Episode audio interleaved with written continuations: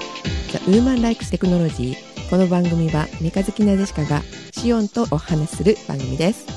お届けするのは、寝っ転がってヘッドマウントディスプレイで見るのが楽しい秋が来たよのジェシカと、チームスチームスチームシオンとバッテリー交換すんなり終わったガチョウと、えー PSVR を買ったけどあんまり使ってないお病でございます。こんばんは。こんばんは。こんばんは。えっ、とバッテリー交換何のバッテリー車ですかあの、スマホのバッテリー膨らんでたんで交換。あスマホってあれですか ?iPhone 的なやつエクスペリア。普通に売ってないんですかあのーまあ、ネットで手に入れたけども。あの分蓋解がが開くやつじゃないよ。分解が難しい系のやつそうそうそうそう。はいはいはいエクスペリアでそういうのあるんですねうん。なるほど最近のはそうじゃないんかな。古いエクスペリアしか持ってないんでよくわかってないスティームスティームスティームはジョーキ冬に備えてあのもう今の時期からね喉が痛いんでねこう加湿器違います違います超音波加湿器も買ってるけど違いますあの普通にあの PC 向けの、まあ、マッキントッシュやリナックスもいけますけれども、うんゲームプラットフォームの Steam ですねゲームの関係ね。そうそうハロウィンセールがあって多分ちょっと一瞬だけツイッターでもつぶやいたと思うんですけど、うんデッドライジングとデッドライジング2と、うんでデッドライジング2のオフ・ザ・レコードっていうソフトがそれぞれ1990円だったんですよえ、普段いくらなの普段が1990円でん。 3本それぞれね、うんうんで、えー合計すると1990たす1990たす1990で、えー2313円で したね、あれ ー。うん。まあ、大体計算は合ってます、 1たす1たす1は2か。まあ、1.2ぐらいの感じでうん。まあ、というわけでね、スチームでハロウィンセールしてたので、うんデッドライジングの3本と、うんレシデントエビル、日本語版はあのバイオハザードですね、ああ。の C5、あとアウトラストっていう、これ海外のゲームですね。うん。バイオハザードやデッドライジングはみんな知ってますよね。ゾンビが出てきて、あの、うち回るゲームですね。ううんん。アウトラストっていうのは、一言で言うと、あの、寄せばいいのに、なんかあの、一悶着あった精神病院に、えー夜中に取材というか、探索しに行く、あの、カメラマンかなんかの話です。どんな設定ですか、それは。え、なんか、あそこでやばい実験やってるみたいだぜ、みたいなのを聞けて、あの、わざわざなんか夜中に行くっていう。せめて昼間行けばいいのに。そう。まあ、それが現実だったらもう潰れてりゃただの廃墟探索なんでしょうけどね。ゲームって言われたら、ああ、もうなんかあるなっていうのが、あの、ありありと見て取れる、あの、設定ですよね。それは Xbox? へいや、スチームです。だから、パソコン。ゲームプラットフォーームは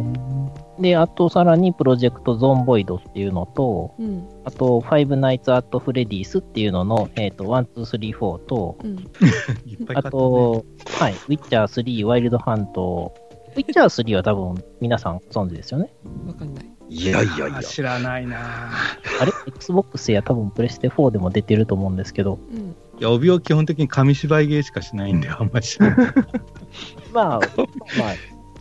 あの、洋物の割とリアルな感じの、いわゆる西洋の RPG なんですけど、うん本物じゃなくて、本当に向こうものなので、うん何でもできる的なね、うんえー良い子のみんなはあんまり行かない召喚があって行けたりとか、おお。あおーの首切りアクションがあったら首がスパって消えたりとか、うわ怖い系だ。のもできるということですね。っていうのを合わせて、えっ、とね、ちょうどハロウィンらしく、全部単品で数えると13本買いました。すっごい。おほほそれ全部プレイするのあー一応今、3つ同時進行でプレイ中なんですけど、ただあの、デッドライジング以外はやったことないやつだったので、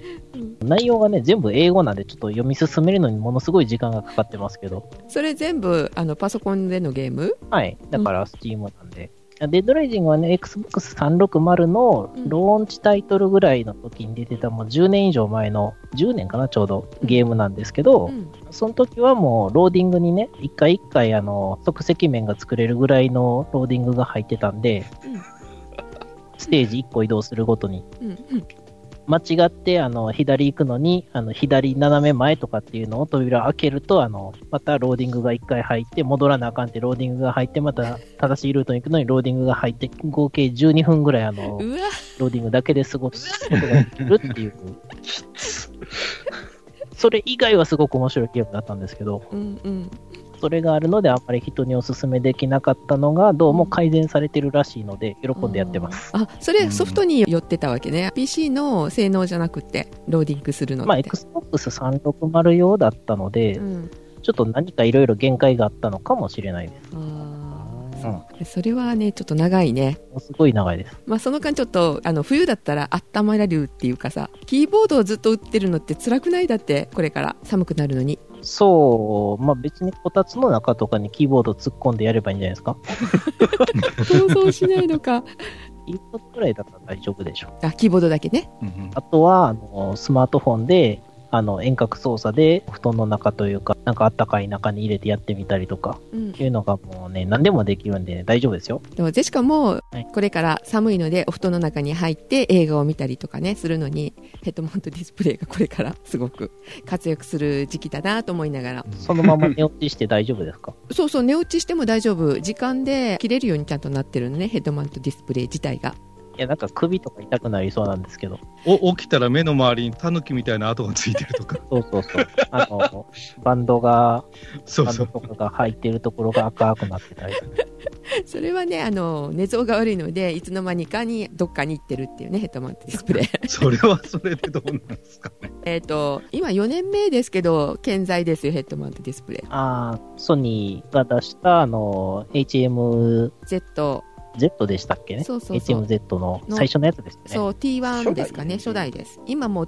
T3 が出てますからね、いまだに T3 を電車内でやってる人は見たことないです。 ないだろうね 重たいしね、あれね結構であの便利さが分かっているのであの VR も最近ね気になってはいたんですが、はい10月に出たんですよねプレステの VR はい。これが5番台出てるっていう話なんですけれどもそんなにすごいね予約自体がねすぐ完売したっていう第1回目のうん。っていうあの大人気の、うんえーそれ買う人いるみたいな話をね、えー前回のウーテクでしたんですけど、はいなんと帯尾さんが買ったということで、はあそうですえーね、今日お呼びしておりますはいありがとうございますで、なあんまり使ってないということですか。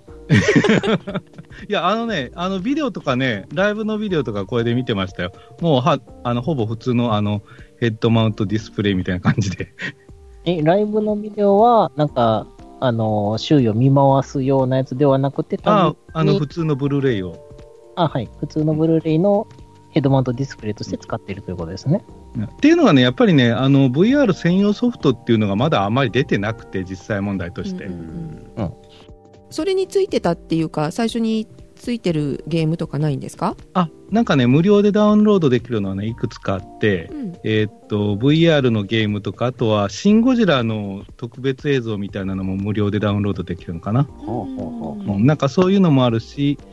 あとは姫路城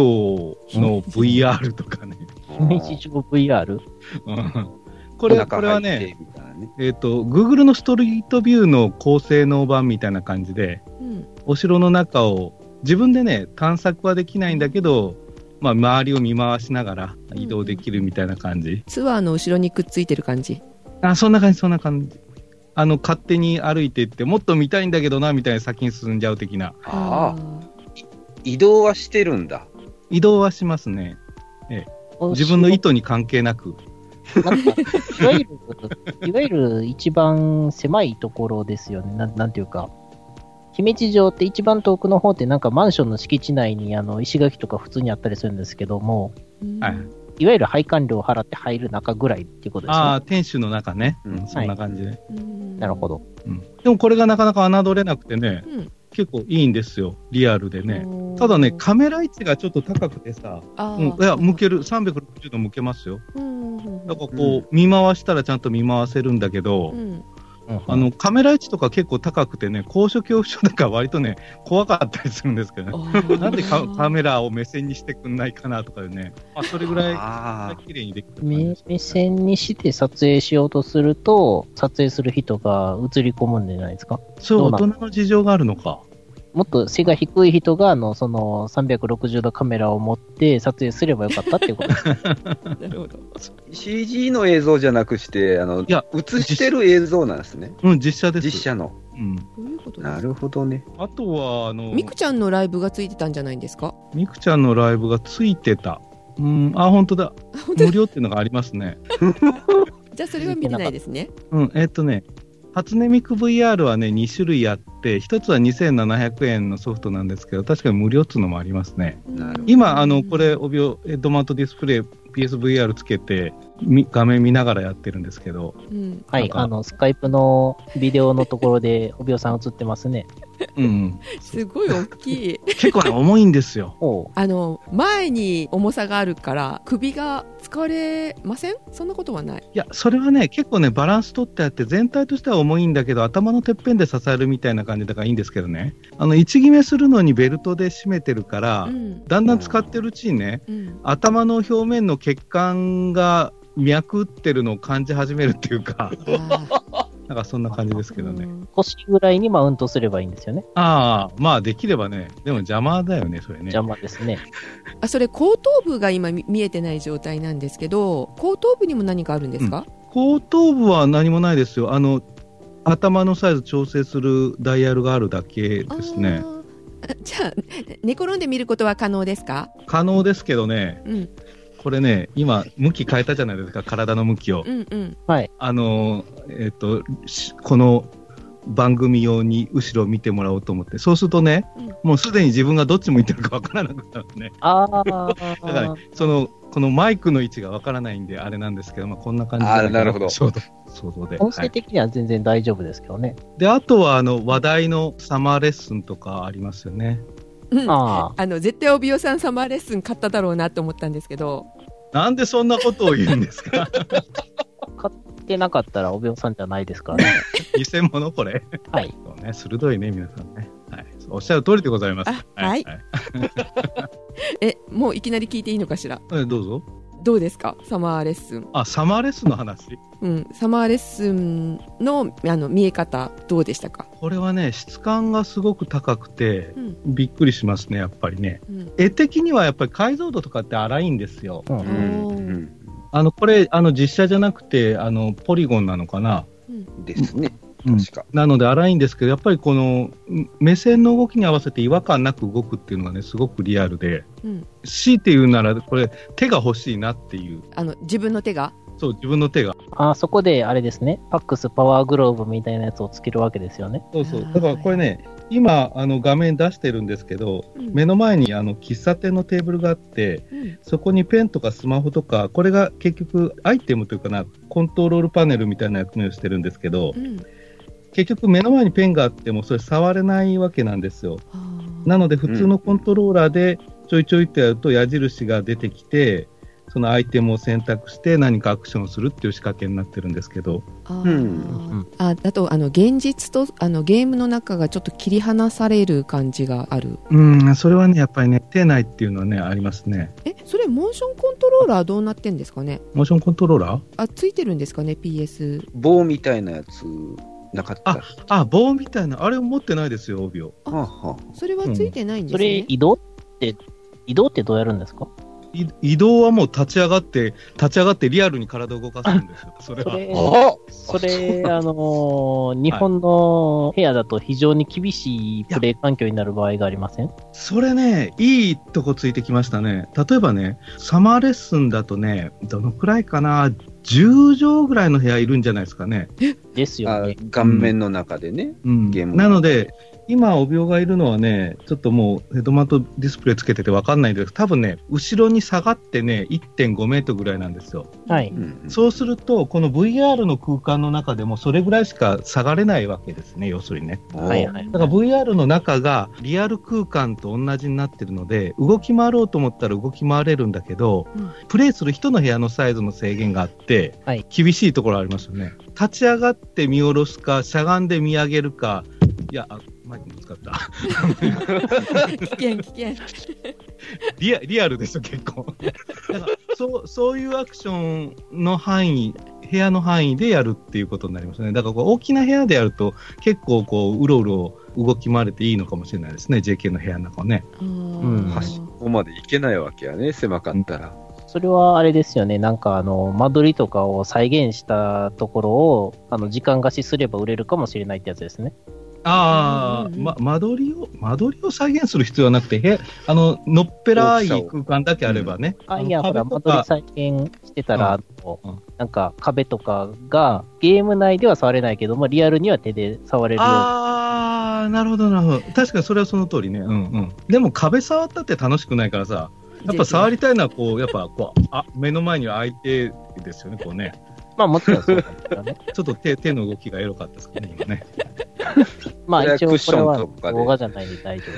夫。そうね。あの、実験で女の子が近づいてきた時に、なんかこう、制汗スプレーの匂いを出すとか、うんあとはいたずらであの納豆を差し出すとかすると、すごく混乱するっていうのがありましたね。ああそのゲームの中でゲームの中っていうか、ゲーム、あの、サマーレッスンが発売されたぞって、でも匂いとか欲しいよねって言って、協力して、プレイヤーがうん近づいた時に別の人間がなんかいろいろ仕掛けをして、うん匂いを出してみようとかっていう。あのあ。非そ常れにはね、うん、かなりリアルだ、より一層リアルだと思うわ。結局、この状態って視覚ってさ、うん目はもう完全に装置だし、耳も装置じゃないですうか。んうんはい。あと、空いてるし感覚って言ったら、鼻か口しかなくて、うんはい。鼻で匂いを嗅ぐか、口でペロペロするか、もうそれしか選択肢ないわけですから、ううんん。うんそうですね。やっぱは鼻は使うべきでしょうね、これね。匂いの再現する装置がいりますよね。うん。確か、出てなかったっけ実験段階やけど。まあそうですね。うん。で何まあ種類かのあれですよ匂ねいを組み合わせて。もうサマーレッスンとかやったらいいんですけど、それこそあのデッドライジングとかで匂い再現されたらすごい、それは、ちょっそれはやっぱね、刺繍とか欲しいですよね。と生臭い。えーってなる。リアルに履くかもしれない。拳銃とか撃ったら、あの、バーンってなった後に、あの、硝煙の匂いが漂ってきおて、ー遠くのそ方っちはいいにけどな倒れてたやつの血の匂いとか刺繍がこう近寄ったらしてくるっていう。荘園ぐらいやったらまだいいけど、刺繍は刺繍は嫌やな。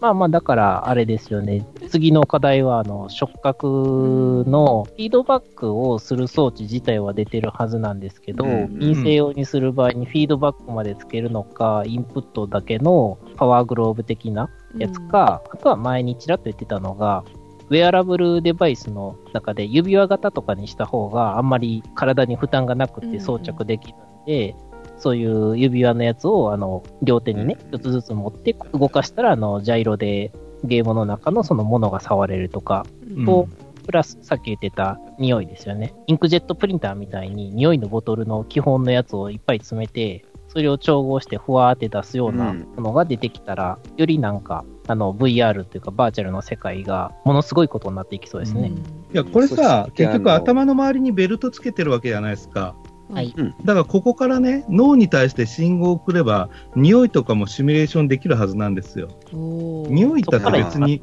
そっから行く匂いそのものが、うん、必要なわけじゃないじゃないですか。脳にその信号を送ればいいだけなので。多分も、あの匂いそのものを出す方が安上がりだとは思いますけどね。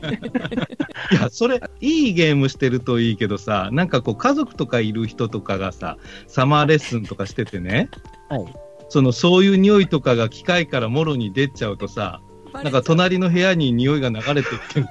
そうですねうちの人は隣で一体何をしているのでしょうとか思われたら、かなり問題じゃないですかね。まあ、あの、バーチャルがリアルを侵食し始めますよね。 確かになるほど。まあ、そこはまずはゲームをするために理解のある家庭環境を構築するところ からがゲームプレイの始まり。そこまでしてしないといけないか今あのしおんさんがフィードバックって言ったんですけど、はい PSVR の方のフィードバックどんな感じですか何かあるんですかねいや、フィードバックありますよ。あの、でも基本的に振動じゃないですかう。ん、だから例えば戦ってる時の振動とかライフルの振動はいいんですけど、はいやっぱりサマーレッスンで求める感覚とはちょっと違いますよね。うんそうですね。別に女の子に近づいたからって女の子がブイーンって震えるわけじゃないですもんね。まあ男の方はブイーンって震えるかもしれないですけどね。うん。でもその存在感はすごくリアルなんですねその人物的なものの これがね、びっくりするほどリアルですね。う。うんんあの、しなんていうのかな、テクスチャーっていうか、うん映像的にすごくよくできてる。決して細かく、あの解像度は高くないんですけど、質感がうまく表現できてるのと、ややっぱりあとは空間の中で自分が動き回れるっていうのがあって、うんで、狭いながらもまあ動けるわけなんですよ。部屋の、自分がプレイしてる人の部屋なりに。で、そうするとね、その動いた方に対して中の人間がきちんと目線とか体の向きを変えるとかいう反応もあるし、うんでうんやっぱりこう、位置関係を取ってるみたいで、うんあの、あだ、またぶつかった。あの、あまりに近づくとね、向こうもちょっと、あの、距離を置くような形で動いたりとかするから、あの距離感ってどのくらいまで近寄られるっていうのがわかりますぶつかるまで。あそこまで来ますか、うんへえ、うん、相手のキャラクターと自分がその空間位置的にぶつかると向こうの方があのブラックアウトするような感じになって体の中は見えないんですね。うんあ見えたらあ、怖ないんかあの、昔のポリゴンみたいに、うん空間的に重なったら、あの、内側から外側透けて見えるみたいなこともないんですね。うん、そうそう。あの、よくあるこれ系のゲームって、あの、目線を動かすと中がね、見えちゃったりするのがあるんですけど、それがなくてちゃんとブラックアウトするようになってるので、結構いいですよね。あの、ゲームによっては、内側から目玉が見えちゃったりして、興ざめのやつとかもありますけど ね。はい。そうそういうのはちゃんと、あの、位置が処理されてますね。そう大体ポリゴンってテクスチャー貼った時って、現実だったらうん何かを貼ると裏があるじゃないですか。でも、ポリゴン系のものって、裏は存在しないので、裏から見た時には何もないので、うんあのワイヤーフレームというフレームが見えるか、透過して見えるかが大体一般的ですね。裏をわざわざ貼ると、言ったら倍のポリゴンのテクスチャー数が必要なうのんで、処理が非常に重くなりますね。うん、うん。だから実は、まあ、それ系のゲームで、あの、切ったりした後の断面図とかがあるのは、すごいことなんですけどね。ああそう逆になんだね、へえはいだって貼る必要がないところをわざわざ貼って作るっ。てるってことね、で、それでも、あの、簡単にするには、いくつかのパーツに分けて、分割面を作るんですけども、自由分割に挑んだやつもありましたね。どこから切っても中身があるよっていう。おこーうなると重くなるんだね。そうですね。だから、まあ、それ系の技術が、まあ、さらに進歩していくと、別に血生臭いやつだけじゃなくて、うんあの、女の子が料理してる時に、あの、メロン切ってくれたら、ちゃんとメロンの断面が自動的に作られるとかっていうのもできるわけですよね。料理でメロンっていうのも、今、例えがおかしかったですけど。料理中にメロンは切らないですね、あんまりね。多分あの切っておいて、ラップかぶして、あの冷蔵庫に入れておいて、あの料理が終わった後に出してくるんだとは思います。あーでもその先ほど言ったあのそのメロンを切る女の子が切るっていうか自分が切るっていう風になった時には、はいペンに触れないって言われたけど包丁がもしあったら包丁を握って切るっていうような動作っていうのはちょっと今今の時点では難しい感じなのかしらね。いや、それぐらいはできるでしょう、自分が物持つことはできるんですよ、いろいろ、いや PS4 の機能として、もともと持ってるわけだから。うんうんあの、ただ棒みたいなやつその向こう画面の向こうにあるものに触った時には何もアクションが起きないっていうことですよね。だから持つんだったらさ、もうあの最初から映像自体はつ作り出されてるわけだから、普通のコントローラーのグリップ持ってても、包丁持ってても結局同じことじゃないですか、手の感覚としたら。うんだからここにザクって切った感覚を伝えてやれば、それはメロンは切れるんだけど、あアイテムとしてあの包丁を取ってっていうのをコントローラーでして持つって感じってことですよね、その目の前にあのうんいくつかあって、その中からまあ包丁を選びますっていうようなことが今の時点ではできないうん、ちょっとできないだですから近寄ったら、あの、丸ボタンがピュ、あの、押せよみたいなのがぴょって画面内に出てくるってことですようね。ん、そういうことです。うんで、で、例えば、あの、スマホが鳴るとね、うんその机の上でスマホが鳴ったりするんですけど、その時は、もう、あの、手がないから、もう L2 で、R2 で撮るとかいう仕掛けになってるんですよ。うんで、撮るとねうん、今度はスマホが、このコントローラーの位置にスマホが来るので、うん耳で聞くならコントローラーを耳に当てて、そうすると会話が自動的に聞こえてくる。んだから話すと聞こえなくなるから、またもう一回耳のところに寄せて聞かないといけないとか、まあそういった形のリアルさっていうのは、まあできてるわけなんですけどね。スマホは利用したらすごい良さそうですけどね。あの、それこそソニーのエクスペリアとかで、あの、VR 連動用のアプリがあって、自分が持ってるスマホはゲーム内で自分の手が持ってて、みたいな。ああ、そしたら、あの、手の位置取りがスマホでできるじゃないですか。うんで、ちょっと掴むまではできないですけども、大体の距離で、こう、なんかアイテムを拾うときとかに、ピッてこうん。うん。う、バーチャルの中でも自分が持ってるタイプのスマホがビャって出てきて、そこのボタンを押したら拾えるみたいなね。問題はね、その机の上にスマホを置いてあっても、それがどこにあるか分かんないってことね。あーだから基本的そにはプレーを始めると、コントローラーはこうやってずっとうん持持ってるわけなんですよ。うねんそうすると、まあ、操作できて、こう例えばこう目の前にあのコントローラーをかざすとするとね、うん映像で作られたコントローラーっていうのがちゃんと自分の目の前に出てきて、うんほそれでコントローラーの角度を変えたりなんかすると、それもちゃんと角度が変わるので、うんそこでまあ、なるほど、操作はこうだなみたいな形のことはできるけど、こう一旦手を離しちゃうと、もうどこに行っちゃったか分かんなくなるね。あーうん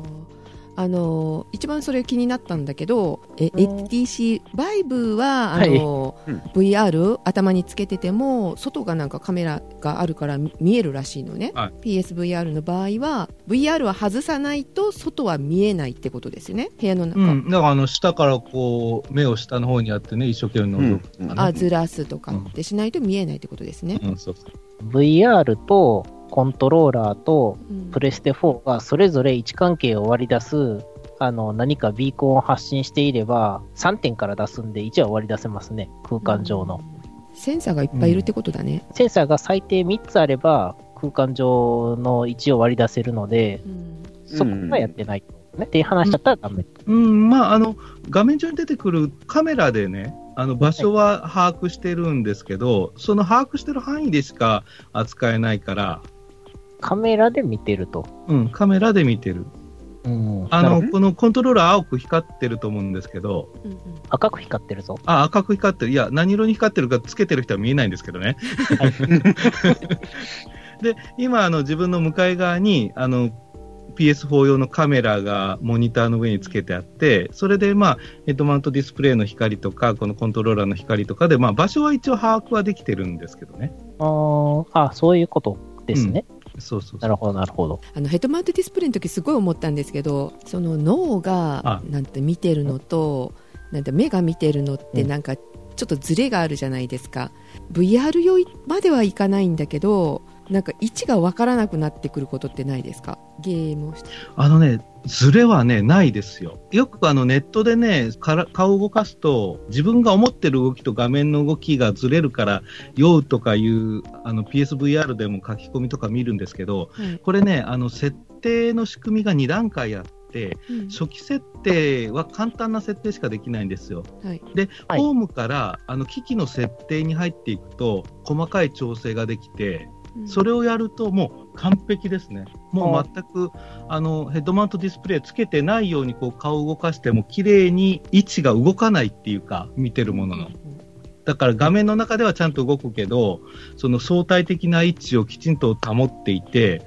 目の前に柱が1本あるとすると、顔をどっちにやってもその柱の位置は全くぶれないですね。すごいと思う。ほうほうんううんその状態でこう360度こう世界があるわけですから、あところで今の気になったんですけど、はい今見えてるのはサマーレッスンの画面が見えてるんですか今サマーレッスンの画面見えてる。あ、わかりました。はい、ありがと うございまもう何がわか、何がわかったんですか何が いや。す。いや、何を見てるのかっていうのを誰も聞わなかったんで、ね、今ね、サマーレッスンのね、ベベース画面というか、喫茶店の画面が出てるんですけど、こうやって見ますと、はい喫茶店があって、その天井にはこうシーリングファンが回ってたりとかするんですけど、この見回す感じが本当にね、もう生の目で見ているようにぶれない。ですねで一方で、目の前にはね、ちゃんとこうゲーム情報のインフォメーションが空中ディスプレイみたいに、あの、なでしこみたいな感じでバッと浮かび上がってるわけなんですよ。最近あの発表されてましたね、透明なディスプレイ。うん、あれがもうほ本当に出てる状態になってるから、これはこれでね、すごい未来感がありますね。うんだからこの背景、喫茶店の背景っていうのはすごくリアルなところに、そのゲームのインフォメーションっていうのは、もうあたかもゲームなんですよ。うんそれが空中にね、こういろいろウィンドウみたいな形で表示されてるので、すごい未来感が半端ないですね、これね。うんうえーあんえ目の前に出てるそのコンソールみたいなものは触れるんですかいやいや、す触ることはできないですね。あ情報が見れる感じ、情報が見えううんうん、だから空中にあの透明ディスプレイが浮いてる、まさにその状態ですね。うんうんあれですね、うん LA ノワールみたいなゲームやりたくなりますね。えーどんなゲーム LA ノワールっていうのは、自分が1900年代前半ぐらいのロサンゼルスの刑事になって、うんいろいろな事件を捜査していくゲームなんですけど、うんまあだからその証拠品とかを探すときに、うんこうなんか割と細かいところを見ていかないといけないんですけどう、ん VR だったら実際にこう覗き込んだり、あー近寄ったりして見れるっていうのがまあ良さそうかなと、まああの血生臭い系で言えばですけ どね、そっちねそっあんち行まくね。り良くないゲームはあんまりやらないんですよねうん。アイドルマスターとかはやってましたけど、これね、今左の方にね、ツールがあるんですよ、椅子が。うんあれがとても気になってね、あそこまで一度歩いて行ってみたいなって いうね部屋が狭いからね、ちょっと多分行けないと思うんですけどね、これどう動いたらどうなるのかなと思って。動いてリセットもできないんですよね。なんか、あのね、それが、その、この、今、お病がいる部屋に合わせて設定してあるので、そこまで動いていくと多分エリア外になると思うんですね。ははは。だから初期設定の時に PS4 のカメラと自分のヘッドマウントディスプレイの位置を3メートルとか十分な距離を取ると空間がそれだけマッピングされるのでうんかなり移動できるようになるっていうことなんですね。だから今はもうちょっと動いただけでもエリア外になっちゃうので結構近くで設定してあるのでなるほどうんなんかただねエリア外になってもうんゲームとか止まらないんでそれほど問題はないんですけどね。うんはいあたもうやっぱゲーム用のひどい部屋がいるないるいるいる絶対いる。ねまずはゲームをプレイする前に床を片付けるところからが、あの、プそレうイそうさんの配信。であとシネマティックモードっていうんですかしあのそのシネマを見るためのええ映画を見たりとか、えっていう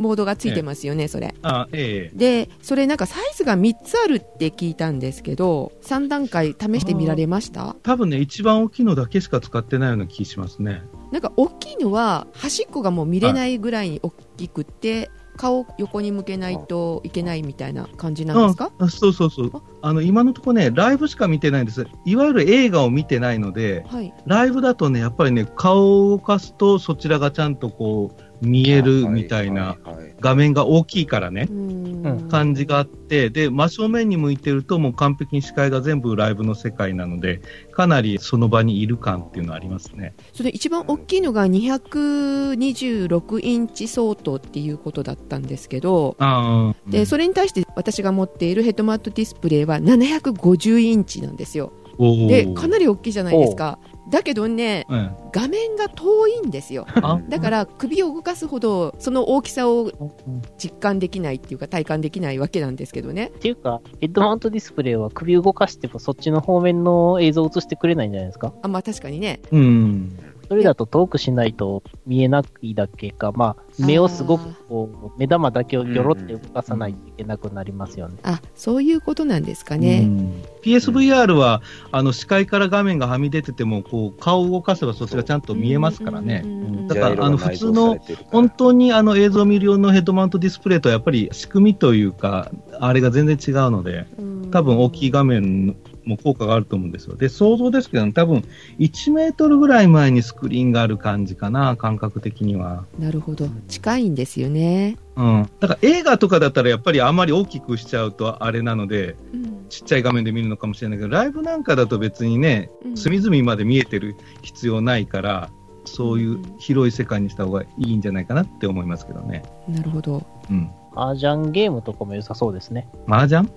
はい、VR で。手があればね、そうそう。手があったらもう、なんかすごく相手の表情とか仕草とかも作れるじゃないですか。うんうんまあまあ、でも、麻雀ゲームは逆に手がなくっても、牌をつまんできて、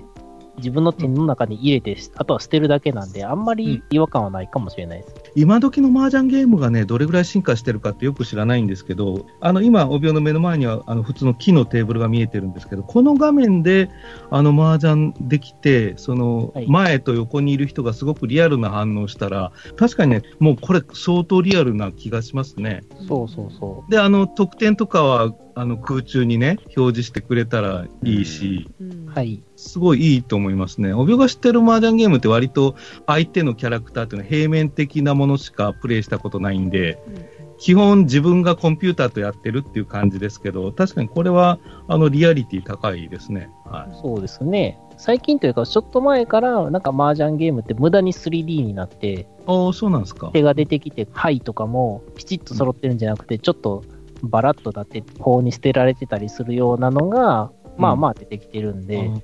その辺のノウハウはできてそうかなと思ってるんです。これあの、リアルだからさ、脱衣麻雀とかやったらさ、はい。自分が負けたらもう思わず自分が脱いでしまいそうな、 それぐらいリアル。それかカメラでちゃんと撮ってて、脱ぐ仕草をしてないと、早く脱げよって言われるみたいなね、そうそうそう。本当に脱がないと、あの、先に進まないみたいな。いいなあそれ。 それ受けそうだね。 これこれいいですね。設定をイージーにしたら、それはあのキャンセルできるけど、うんうんうんうんそれ、はたから見られるとえらいこっちゃな。だからあのゲームをプレイしてもいい家庭作りから、 やっぱり開始されてる。鍵がいる鍵が部屋に。あの部屋じゃできへん。いや、だから本当ね、これね、今はこれ、ポッドキャストの収録で、まあ、画面は、まあ、いろいろ可愛いキャラクターとか出てるけど、これ、例えばね、今自分のすぐ脇に誰か人がやってきてもね、もう全然わかんないのね、これね。うんうんだからかなりピンチですよね。あの、自分が脱ぐ麻雀とかね、そう何何やってんの、この人みたいしかも耳も塞がれてますからな。ね。そう、僕も全くわかんないですよ。うん。やだ。そんな旦那やだ。とりあえず VR であの脱衣麻雀ゲームが出た時は、あのまずね、前にボタンがある服を着とかないあと、ね、そうね。本当だ。没入できないですね。そうね、かぶりは、そこまで考えてしないといけないゲーム。難しい。いやでもあれですよね。そのサマーレッスン的な子がいて一緒に麻雀するとか楽しそうですよね。ああ、あでも、その、麻雀に限らず、普通のカードゲームとかで遊ぶモードとかはないですかいや、これね、あの、どんどんどんどん、あの、追加のソフトが出てくるらしいので、きっとそういう、あの、コミュニケーションゲームも出てくると思いますけどね、先々ではね。うん。ま麻雀、ううんん。サマーレッスンって基本ゲームパックじゃないですか最初出てるやつってええ、ええ、どれも見てたんですけど安いんですよね2000円とか3000円とかうん、うん、うんうん。でこれに先ほどだから言われたけどゲームするのにあのこのパック別にまた買ったらカードゲームができますよとかっていう風に広げていこうとしてるんですかねこれねね、あそうみたいであのカードゲームは知らないですけど例えばあの一緒に夏祭りに行ったりするシチュエーションとかも用意されてるみたいですね、うーんうん、あとはあの今今帯が座ってるのはこの基本画面で喫茶店なんですけどここにこれ誰ちゃんでしたかね名前忘れちゃった けど、えっと、この人がね来る来るシチュエーションも用意されてるみたいですよ、おへーうん安いのも、まあ、うなずけるのはうなずけるんですけれども、まあ言ってしまえば、割と箱の中を作って、うんで、キャラクターを作れば、あとは反応をちまちま作っていくわけですよね。うんだからそんなにその作り込みの要求度は高くないはずなんですよ。まあ、ですよですよだってシナリオだってないもん1週間家庭教師するだけだからうん、でしょう。んうんだからもう、1週間、分岐も何もなく1週間経ったら先生さようならで終わりだから、それでうん、キャラクターって何人出てくるんですか今んところ1人です。そうですよね。だから言えば、あの、ポリゴンで一つ、まあ、何個か部屋を作って、うん。キャラクターのうんビジュアルを作って、キャラクターの反応を作るだけなんで、開発としては、基本のそのノウハウさえできれば、そこまで開発規模は大きくないですよね。今、うん今のところ出てるものだったら。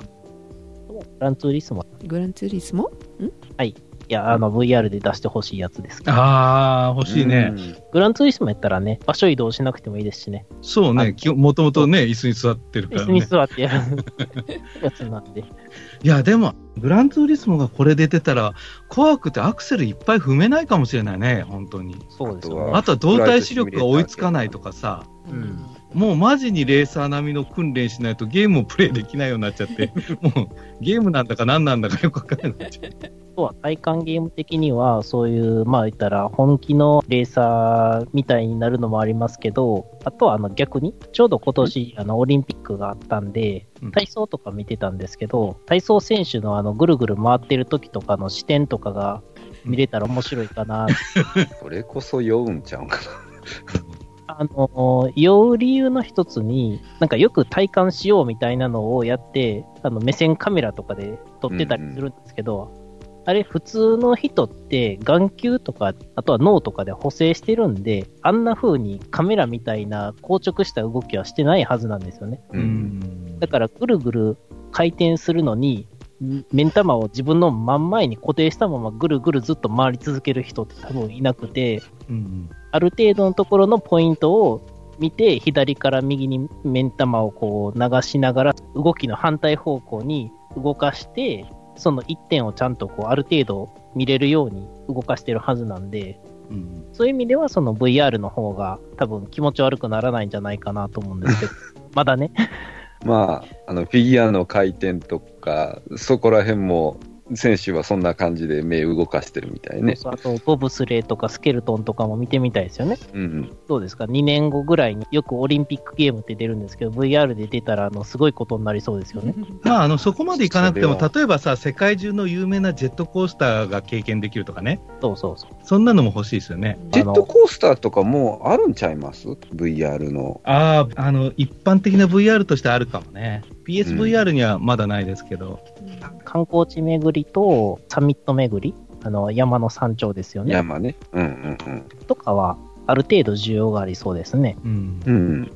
うん、まあ、山本山頂で360度の画像を用意すりゃできるからね、それって。あの、姫路城みたいに自動で連れてかれるんですよね。うんだからあの姫路城はね、やっぱりね、自動で連れて行かれるところに最大の問題があ って、で、一方でそうジェットコースターっていうのはもともと自動で連れて行かれるものじゃないですか。うん、だから そのつもりで乗ってるから自動でつか連れて行かれても違和感ないんですよなるほどだから本はい来自動で連れて行かれないものを勝手に連れて行かれると、リアルなだけになんか、おい、ちょっと待ってよって思うし、目線が妙に高くて、下見るとちょっと怖 いし、浮いてるやん、俺、みたいな。なんかあの、効果音にガタンゴトンとかつけとったら電車っぽいものに乗ってるような気になるんですかね。いやなるでしょであの、コントローラー両手で持ってコントローラーがビリビリしたらさ、なんとなくそれっぽくなんないうんうんうん、ねおそらく。うん。だから姫路城でもガタンゴトン言わせればいいんですよね。多分その映像を利用して、あの自由に移動できるソフトもなんか作れそうな気はするけど、うん、多分姫路城は実写だったからっていうのはあるんじゃない、うんそうね。ポリゴンで作り込んでればね、そうそうそう、そうやね、いるでしょうね。ポリゴンにテクスチャー貼るとできるやろうね、うん、前回さもどき VR もどきを買うっていう人がいたんだけどさどっかにいましたね。ねええええガチョウさんお手元に届きました届いて、うん一応、あれが6.5インチまでいけるみたいな書いてたんですけど、うんはい。結局、入りませんでした。はみ出し ます。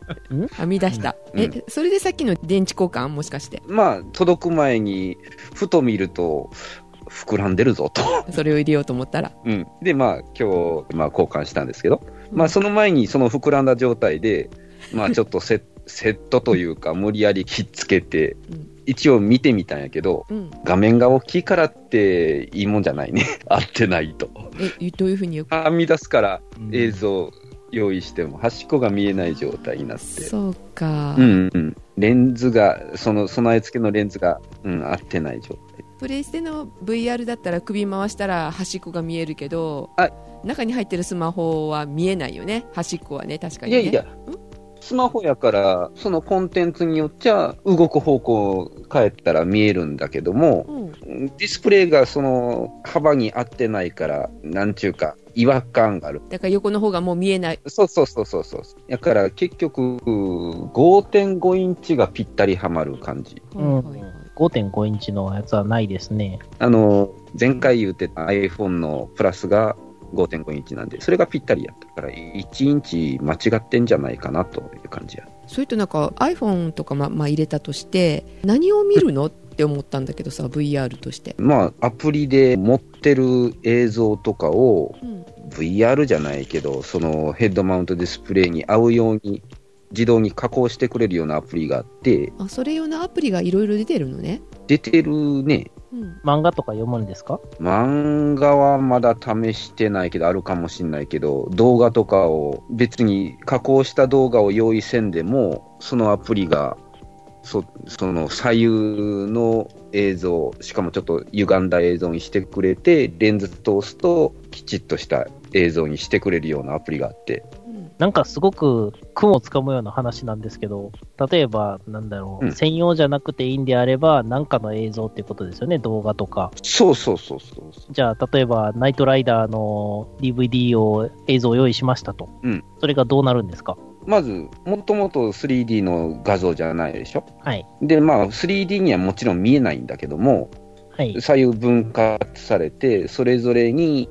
まあ、正方形じゃないけど、ちょっと歪んだ画像が用意されて、うんでで、そのヘッドマウントディスプレイについたレンズを通すと、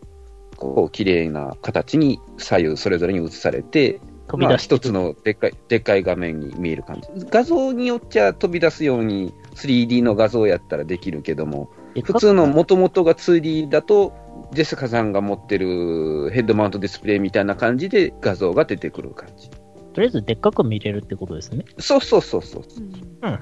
うんで、なんか専用のやつだと VR みたいに、こう、あっちゃこっちゃ見たらあっちゃこっちゃ見れると。そうそうそうそうそう。あの、顔を動かすと、ちゃんとそっち方向が見えるみたいなアプリもある。え 3D もあるのその中には 3D に見えるそういうコンテンツもあるね。うーんコンテンツというか、そういうアプリも。うーん 3D で見たい。オデッセイとかですね。デッセイ聞いたことある。どんなんだっけな。ちょっと前にあったうん映画で、うんあ火星一人ぼっちみたいなやつですよね。あはいはいはいはい。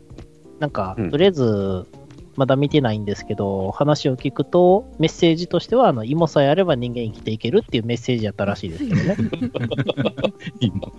うんそうそどううしたんですかそうでした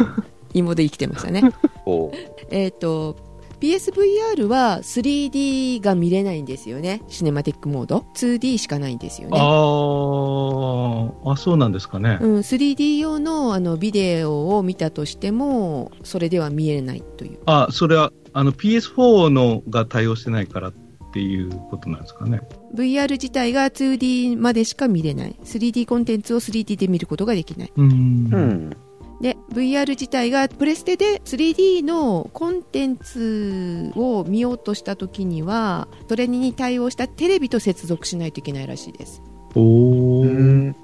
うん。なるほど。はいとりあえず、プレステ4を買おうかどうか悩んでるんですけれども、そっからはい。なるほど。いやあそういえば、帯尾さんのプレステ4はもともとのあの一番最初のやつです。あ、なるほど。ええ。もうすぐプロが出ますよね。ですね。あまだ発売になってないんでしたっけ10日ぐらいやったと思うんですけど、うーん。うん。いや、ゲームコンテンツとしては、割と Xbox One と Steam があれば、ほとんど揃うんですけど、たまにプレステ4専用のタイトルがあって、そのためだけに悩んでしまうのがどうかなっていうところなんですよね。うんううんうんん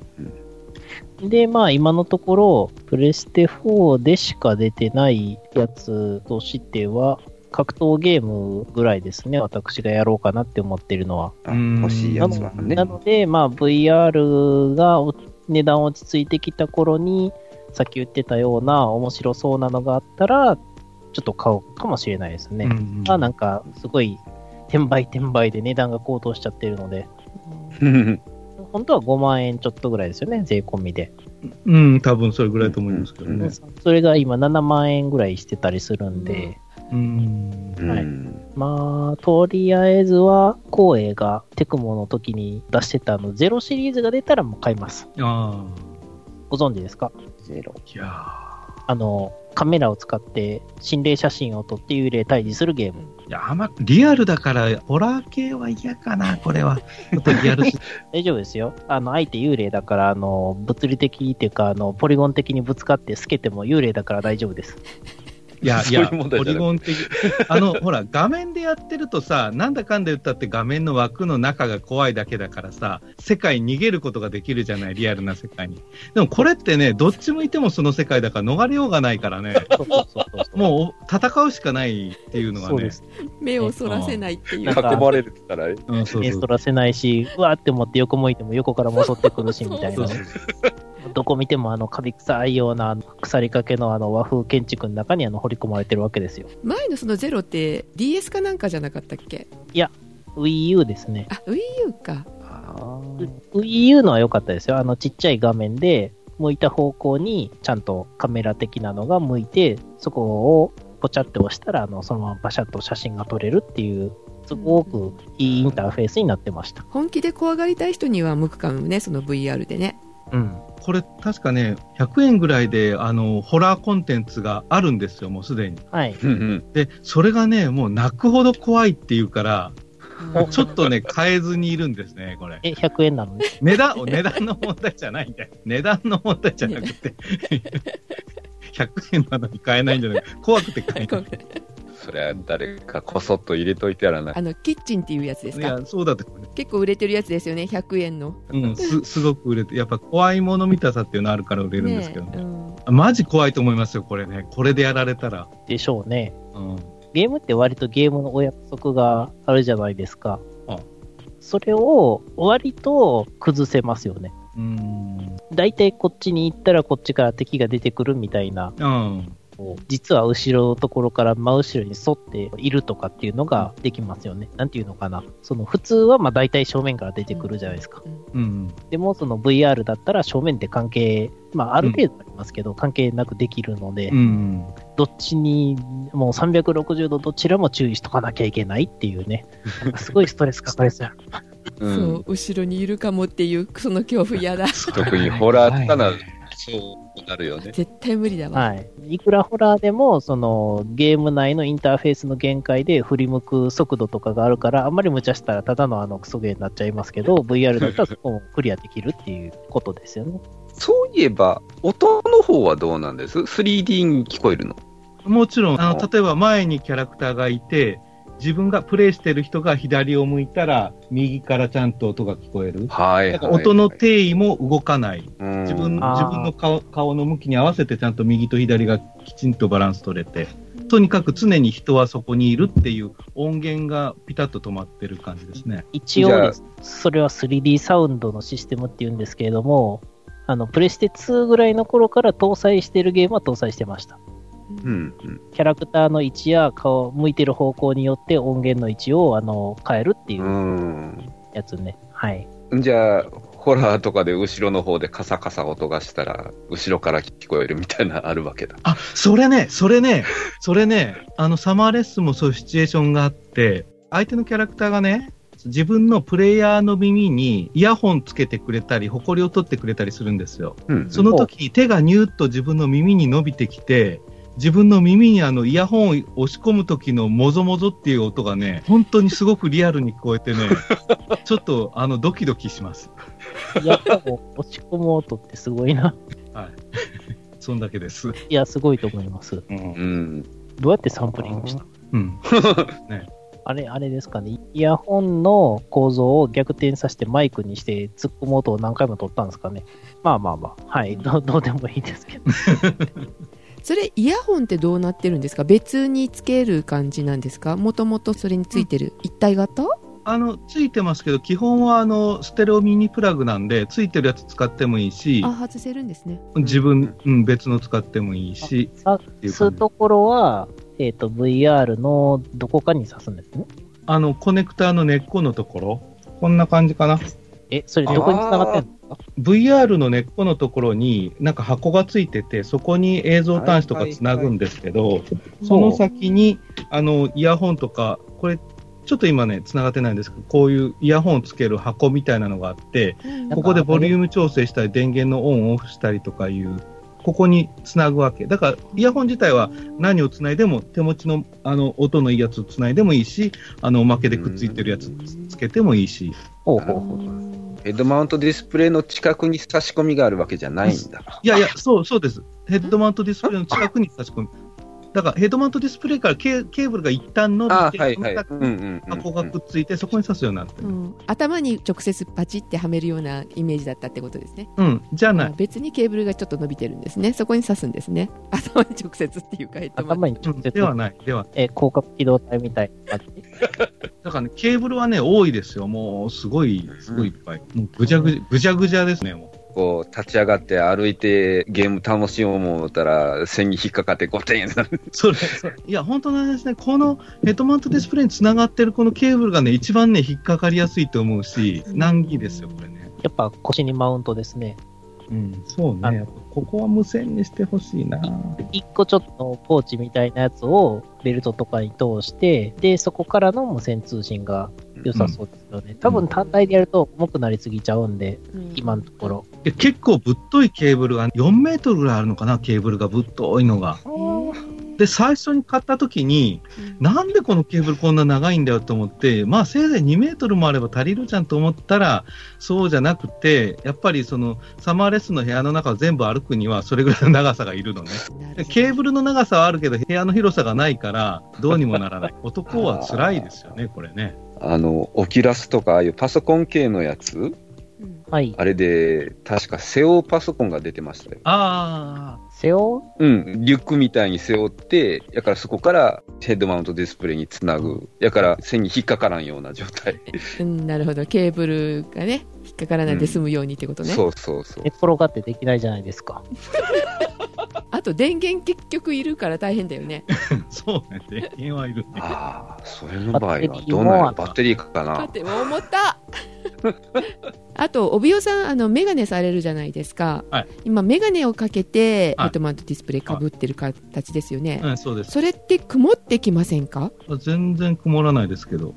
曇らないんだ。あの、帯は割と体が乾いてる体質なんで、そうかもしれあなー別にメガネのレンズを二重にして窒素を充填してるわけではいない。です。うーん、してね、してね、してね。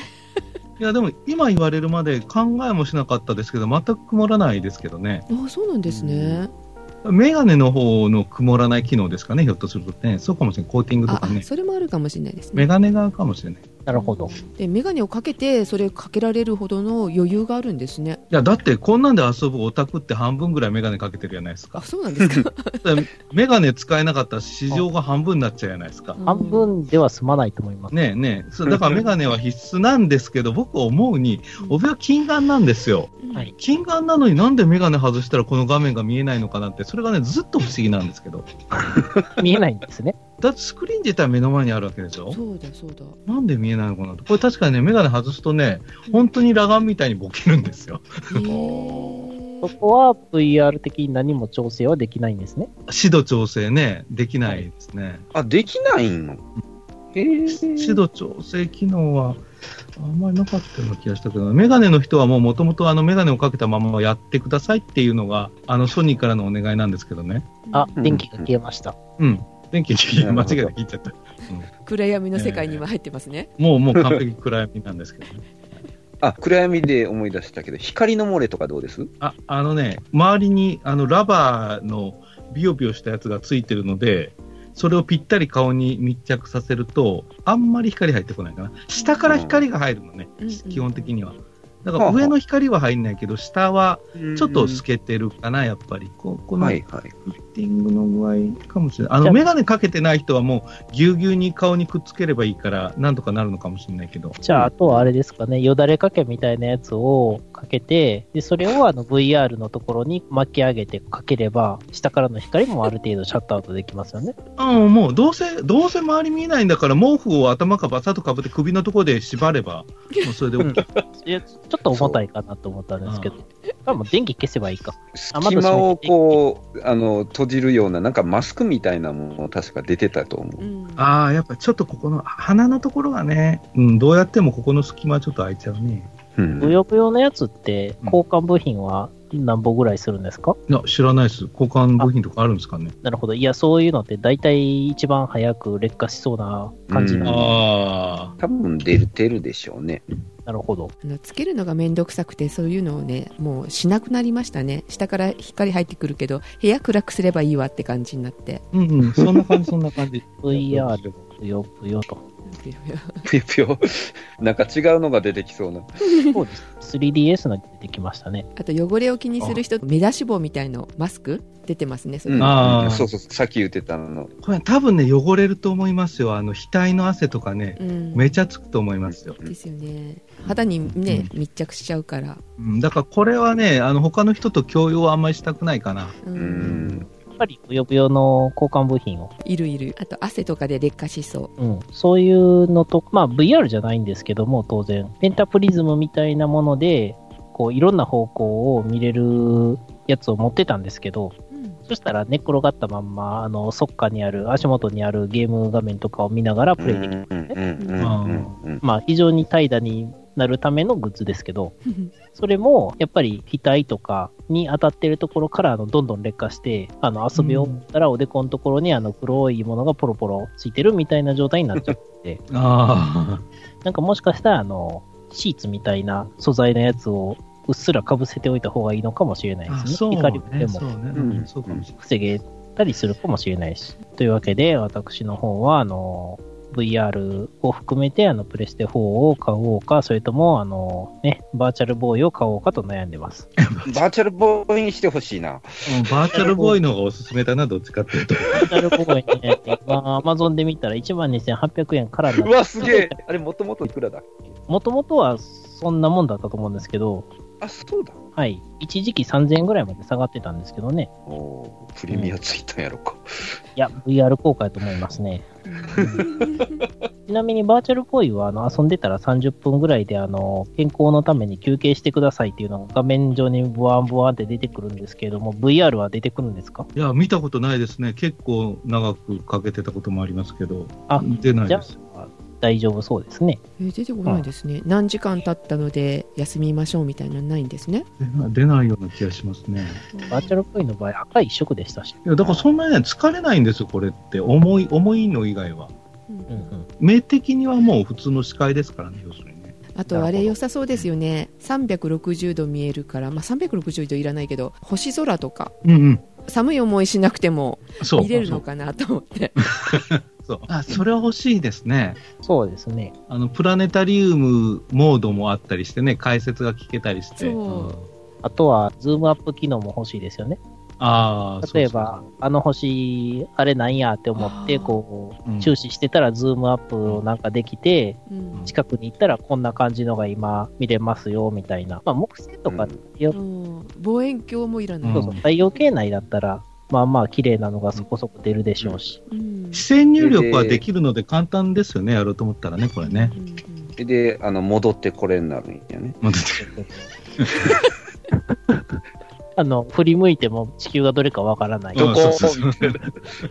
天文のソフトで前あったよ。見たかってソフトやったからな。を調子に乗って銀河系からも出て行ってたら、どこここみたいな状態 で戻ってこれないみたいな。地球の位置をあのちゃんと覚えそうそなう。がらあの出ていかないとダメです。銀河系から出たら、まあ、ほぼ戻ってこれないと思いますけどね。うん。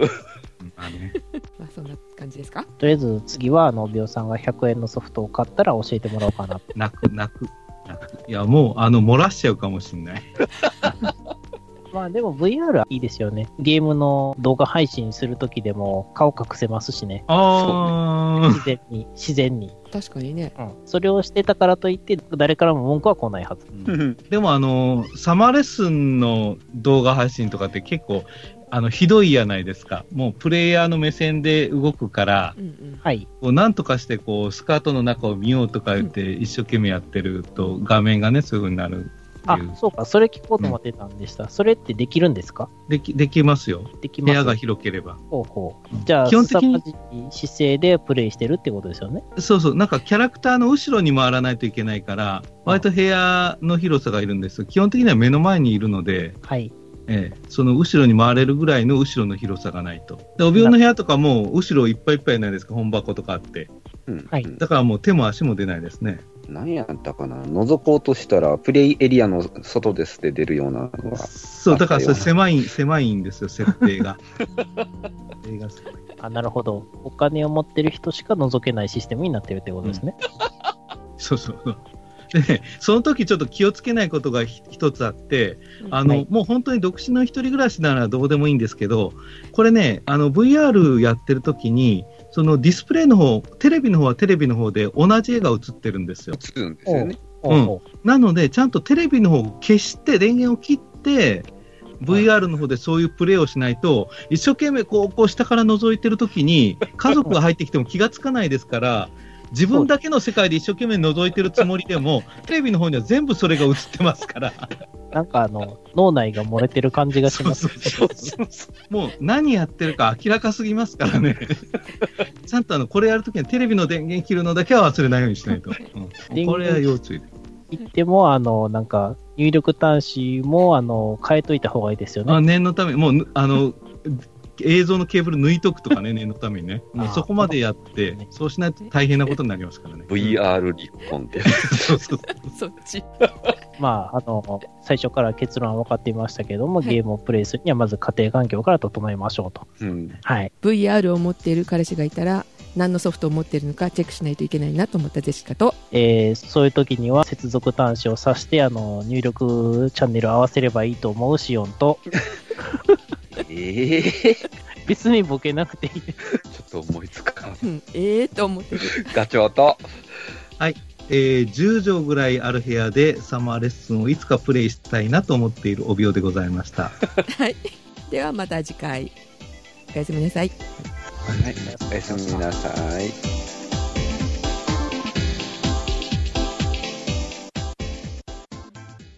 はい、ありがとうございました。ございました。 VR でデモンズソウルとかやったら厳しそうですよね。バトル系はい。すごく広い場所がいりますね、やっぱり。 僕は絶対絶命都市やりたいな、これで。あー、いいですね。うん。うん。えーあの別の部屋をきっと借りることになるんですね。そうね。仲間がいたら本当欲しくなるかもしれないですね。うん。それ仲間がいたら。うん、それ用の部屋。それ用の仲間。ああ、それ用の部屋、うん、そうね。うん。ねそうそうダンスレッスンスタジオみたいな感じで、うん、何人何人かであの借りて、スケジュールを組んで、まあ、あの、結局、庭でもいいんですよ、庭でも。どこでも。 そうね。いや広きゃいい。広ければいいんだから。庭を想像してしまいましたよ。庭でこうやればもう十分ですよ。 まあ、庭はいいんですけど、庭から掘り出したり、あの、いろんな障害物やら、あの、自動車とかね、気をつけなくていけなくなりますよね、今度は。もう当然プレイスタイル、それもだし、何やってるな、あそこのシオンさんはって言われるよ。ものすごい格好でゲームしてるんですね。まあでも、多分私がやるとしたら血生臭いやつやってるんで、なんか銃を撃つ仕草をしたり、物陰に隠れる仕草をしたりして、まあより怪しいですけど ね。怪しいよ。今だって画面で見てるおびおさんだけでも怪しいもん。はい、そうなんですか落ち着きの ない。 落ち着きのない。うんあ、結構いい時間になりました。うんですね。はい、遅くまで皆さんありがとうございます。はい、はい。ありがとうございました。